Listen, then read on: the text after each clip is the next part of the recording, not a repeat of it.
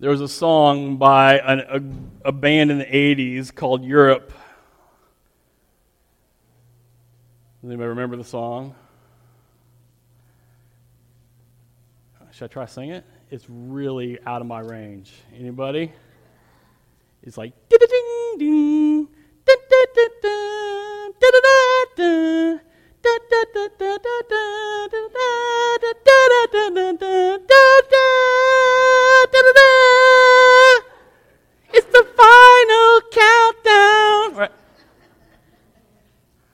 we are. I told you it's really out of my range. Three weeks left is my last series here with you all. Three weeks. Um, so thank you. Thank you for being good to me. Thank you for being good to my family. And we love you. We do. This last series is called Miraculous Births. And I know it's the beginning of December, and thus the beginning of the Christmas season for us. And most of us usually only think of one miraculous birth at this time, obviously. And that's the birth of Jesus Christ.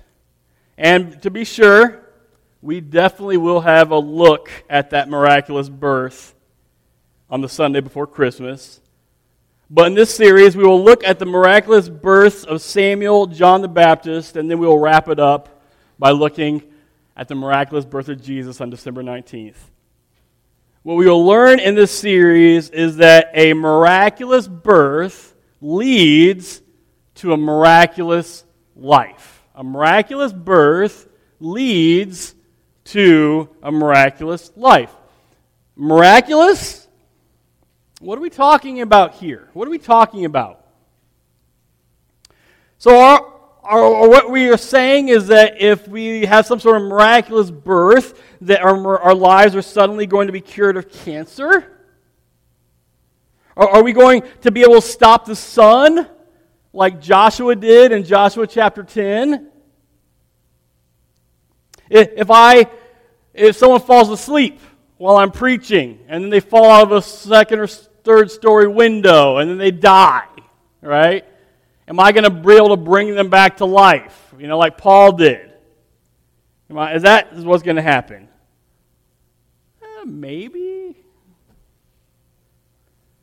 Those are all miraculous things that I won't count out, but for this series, our definition of a miraculous life is going to be this a miraculous life is a life living out God's purpose. So, what does that look like exactly for you and for me?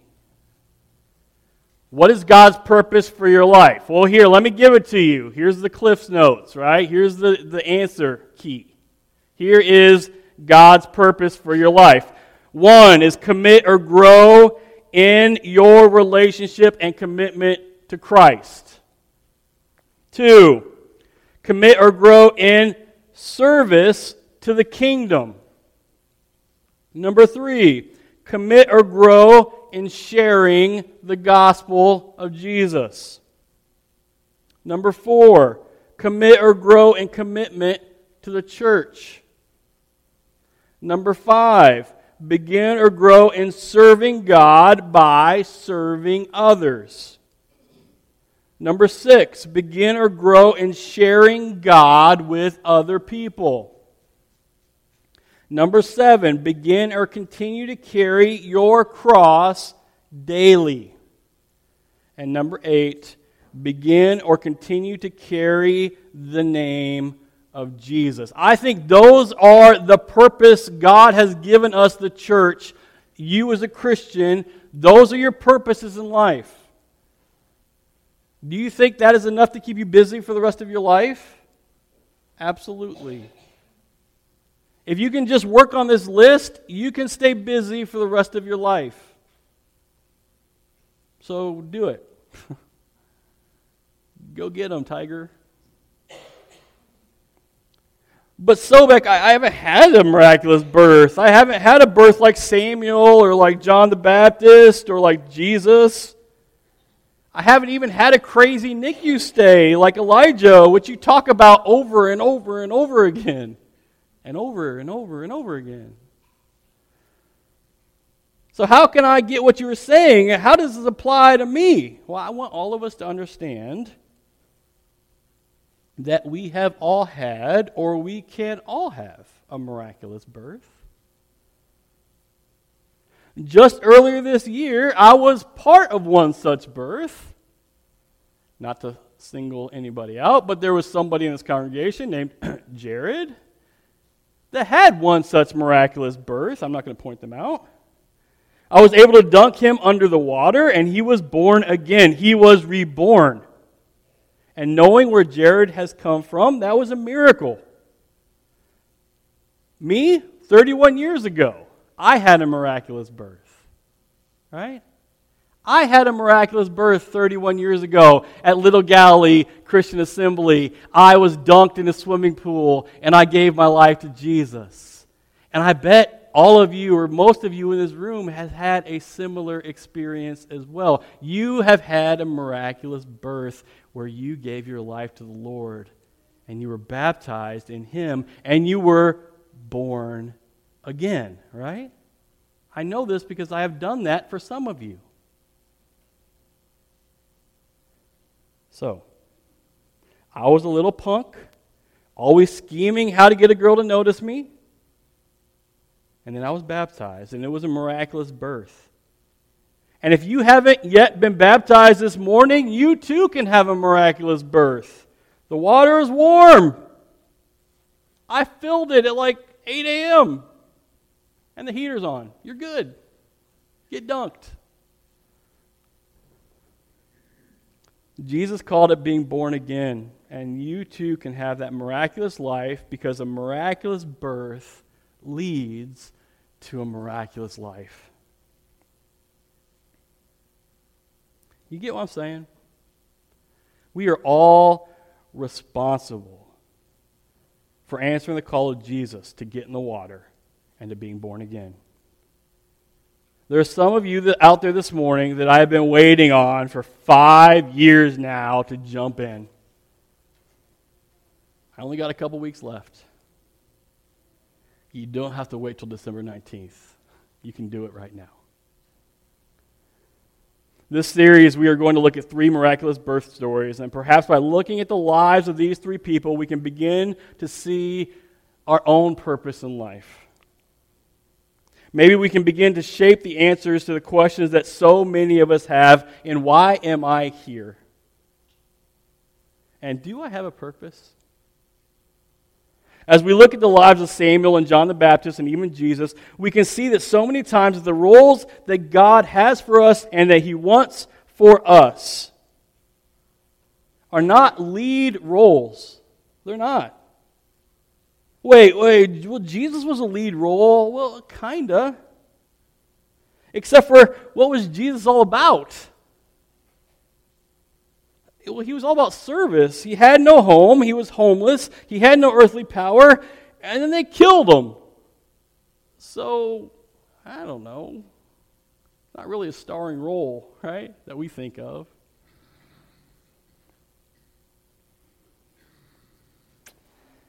Yeah, it's nothing new, but especially today, especially in this culture, everyone wants to be the lead, and never, and no one ever wants to be a stagehand. And perhaps perhaps the very role, the very job, the very thing that God has called you to, the very thing that God has for you is to be a deckhand, a stagehand, is to be a janitor, is to not be the lead, but instead to be the part of man number three, or woman number two, or a sheep. Perhaps your miraculous birth in Christ is calling you to a miraculous life of faithfulness right where you are. And maybe what that looks like is a rock solid faith, bringing up generations of faithful followers of Jesus that bring up faithful followers of Jesus, that bring up faithful followers of Jesus.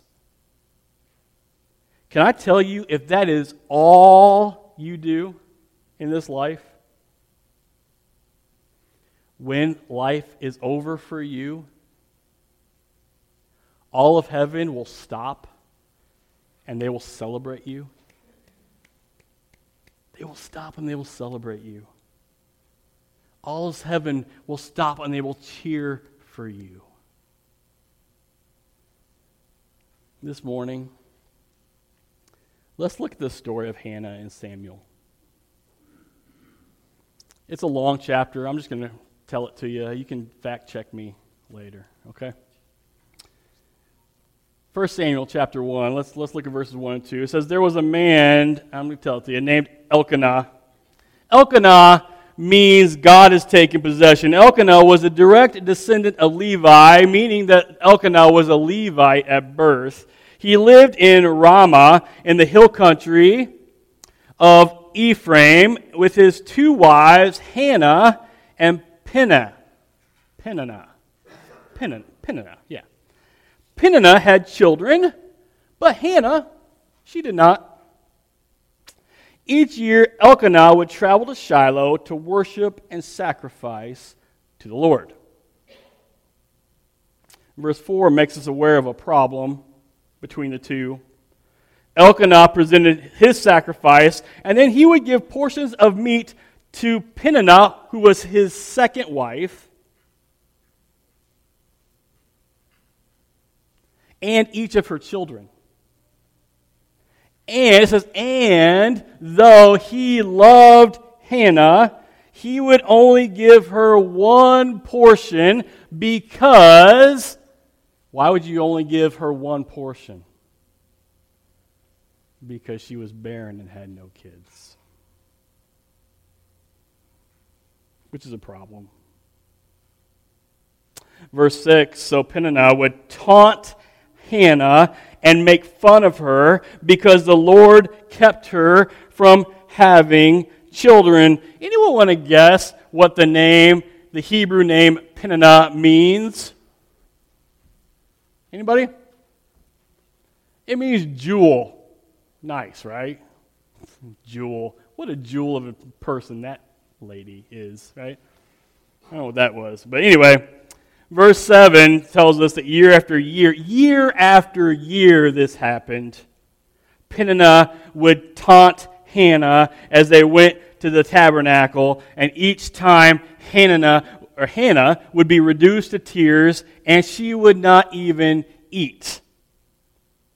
Side note: the Hebrew name Hannah means anybody any Hannahs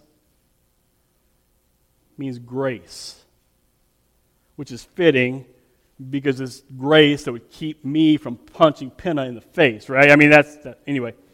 Elkanah, being a typical husband, which would kind of be what I would do, would try to make things better, which here's how he would try to make things better. Typical, right? Why are you crying, Hannah? You got me. Isn't that better than having 10 sons? Okay, I know I've not been a husband for that long, but even me knows that's dumb. That's a dumb, dumb, dumb idea.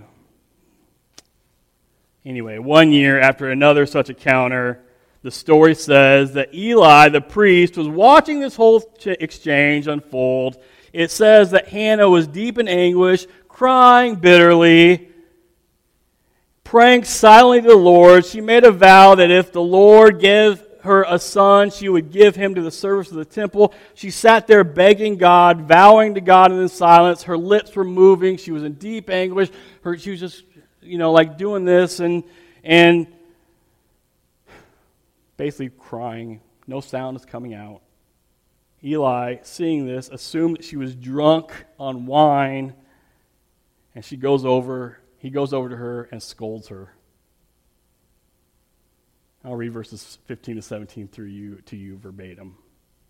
Oh no, sir, she said, replied. I haven't been drinking wine or anything stronger, but I am very discouraged, and I was pouring out my heart to the Lord. I don't think I am I don't think I am a wicked woman, for I have been praying out of great anguish and sorrow. In that case, Eli said, Go in peace. May the God of Israel grant the request you have asked of him. And then the rest of the chapter lets us know that indeed Hannah had a son, that God remembered what Eli had said, remembered her plea, and Hannah named him Samuel, which, which na- means name of God or God has heard.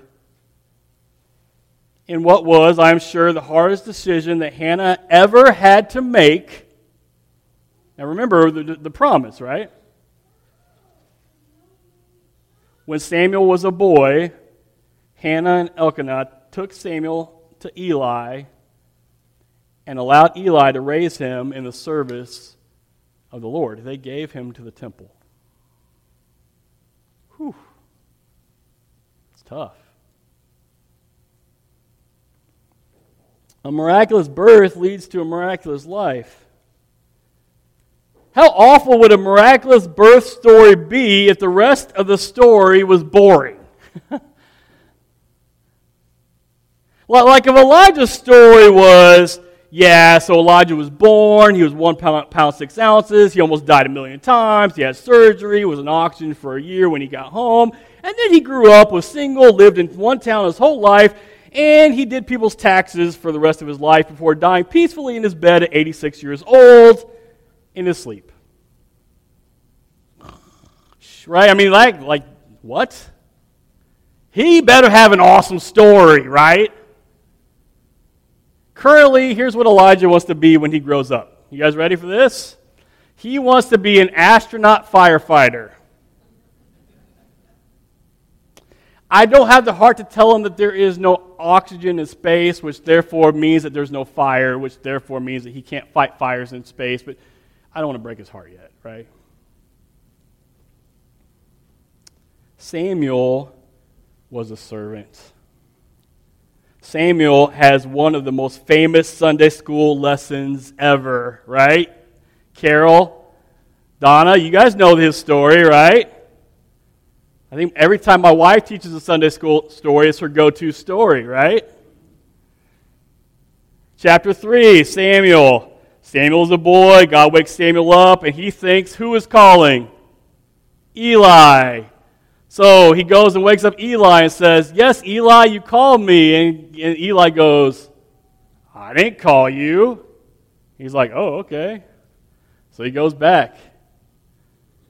And then again, God calls Samuel. And he's like, Oh, Eli, hey, what's up? And God's like, and he's like, I didn't call you again. Go back to bed. And so finally, Samuel, Eli's like, I should probably tell Samuel to say, Yeah, God. So the last time, Eli says, Next time you hear the voice, say, Here I am, Lord, speak. Have you guys heard this story before?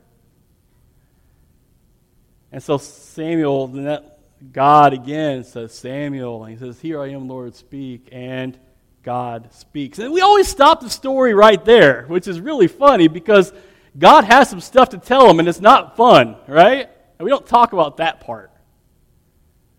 But this goes on for Samuel to being God's man. And God and Samuel go on for a lifetime of service. Verse 9, chapter 3. So Eli told Samuel, Go and lie down, and if he calls you, speak, Lord, for your servant is listening. So Samuel went and lay down in his place. The Lord came and stood there calling as at other times, Samuel, Samuel. Then Samuel said, Speak, for your servant is listening. Samuel's life didn't end there either. He went on to be a mighty instrument of God, and he went on to be used by God over and over, all because he and his mother and a father that were faithful, that saw this miracle, miraculous birth as something that was not to be wasted we will see this morning that Samuel was given three titles, three positions by God, that Samuel's miraculous birth did indeed lead to miraculous life. So, quickly, Samuel's miraculous life one, Samuel's miraculous Samuel was a prophet. Sorry. Get that out there.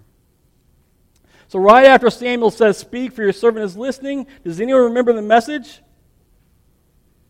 Now, listen, Samuel's a little boy. Here's what he says God says, I have a message to, for you to give to Eli and to Israel.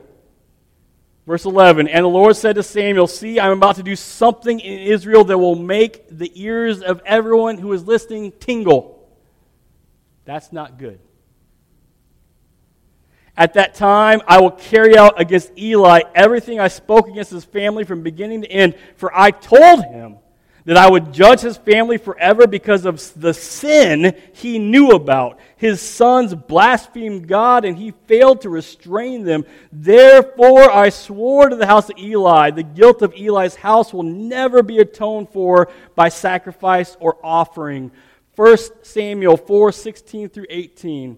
Eli asked, What has happened? The man who brought the news replied, Israel fled before the Philistines, and the army has suffered heavy losses.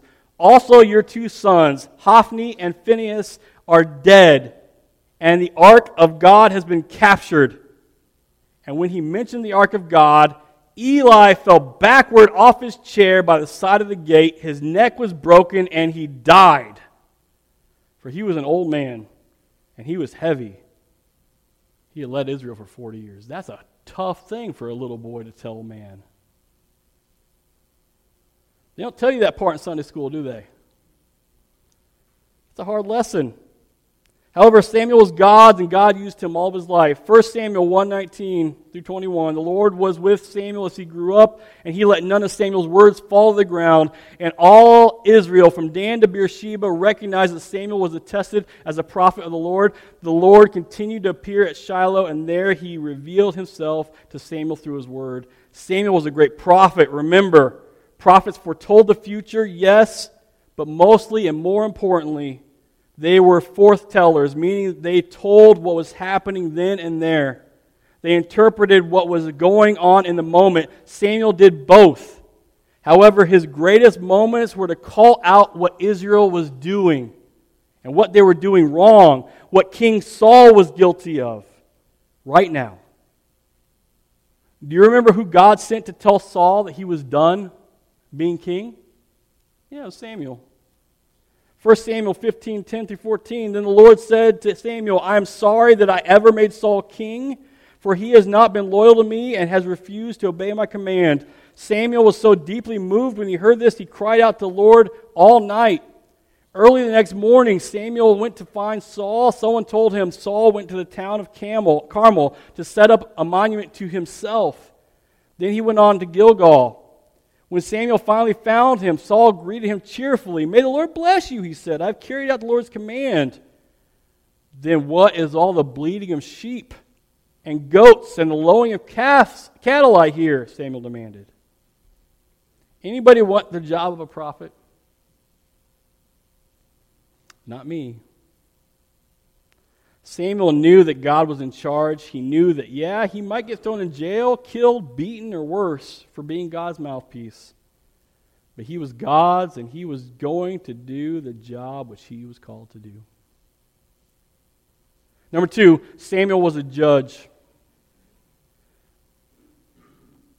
He was the last judge, he was the greatest judge. But he was a rejected judge. 1 Samuel 7, 9 through 13. So Samuel took a young lamb, offered it to the Lord as a whole burnt offering. He pleaded with the Lord to help Israel, and the Lord answered him. Just as Samuel was sacrificing the burnt offering, the Philistines arrived to attack Israel, but the Lord spoke with a mighty voice of thunder from heaven that day. And the Philistines were thrown into such confusion that the Israelites defeated them. The men of Israel chased them from Mizpah to a place below Beth-kar, slaughtering them all along the way. Samuel then took a large stone and placed it between the towns of Mizpah and Jeshanah. He named it Ebenezer, which means the stone of help, for he said, Up to this point, the Lord has helped us. So the Philistines were subdued and didn't invade Israel again for some time. And throughout Samuel's lifetime, the Lord's powerful hand was raised against the Philistines. Now, you guys remember what, what a judge was, right? A judge was somebody, because Israel would sin and then God would let somebody overtake them. He would raise an oppressor. And then the nation of Israel would re- repent. And then God would raise a deliverer, which was a judge and the, the, the judge would set them free. So that's what Samuel was. He was a judge, and he freed the nation of Israel from the Philistines. Samuel was the last judge. After Samuel, God used kings, not judges anymore. Samuel was also the greatest judge, and unlike most other judges, he wasn't majorly flawed. You guys remember the majorly flawed judges, right? Samson, he died doing it, right? He died because of bad choices. Gideon, know, he continued to serve faithfully after his role, his role of judge was over. He transitioned back into his role, lastly, of priest. This was the role that Samuel was actually born to do. Anyone know what tribes the priest came from? Levi, which he was a Levite. Elkanah was a descendant of Levi. Priests were so important in the Old Testament. And what functions did they serve? Well, they blessed people, they offered sacrifice, they atoned for sins, and they appointed new who? Kings. They appointed new kings. 1 Samuel 10:1 Then Samuel took a flask of olive oil and poured it over Saul's head. He kissed Saul and said, I am doing this because the Lord has appointed you to be ruler over Israel, his special possession. 1 Samuel 16, 12 through 13. So Jesse sent for him. He was dark and handsome, with beautiful eyes. And the Lord said, This is the one. Anoint him. So as David stood there among his brothers, Samuel took the flask of olive oil he had brought with him and anointed David with the oil. And the Spirit of the Lord came powerfully upon David from the day on. Then Samuel returned to Ramah. Samuel was the David was the king of kings. He anointed the first king and the greatest king. All because of what?